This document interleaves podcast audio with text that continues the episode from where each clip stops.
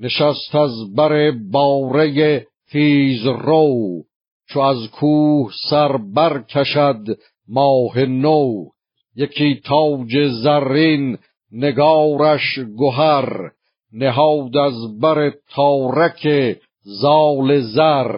به کابل رسیدند خندان و شاد سخنهای دیرینه کردند یاد.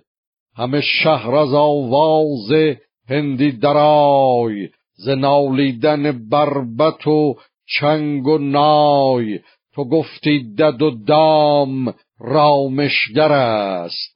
زمانه بر آرایشی دیگر است.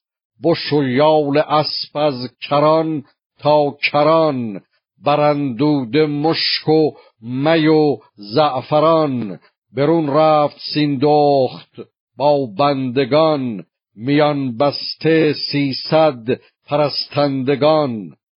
مران هر یکی را یکی جام زر به دستندرون پرز مشک و گهر.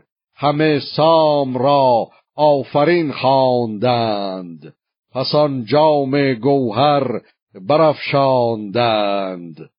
بدان جشن هر کس که آمد فراز شد از خواسته یک به یک بی نیاز. بخندید و سیندخت را سام گفت که رودا برا چند خواهی نهفت. بدو گفت سیندخت هدیه کجاست؟ اگر دیدن آفتابت هواست.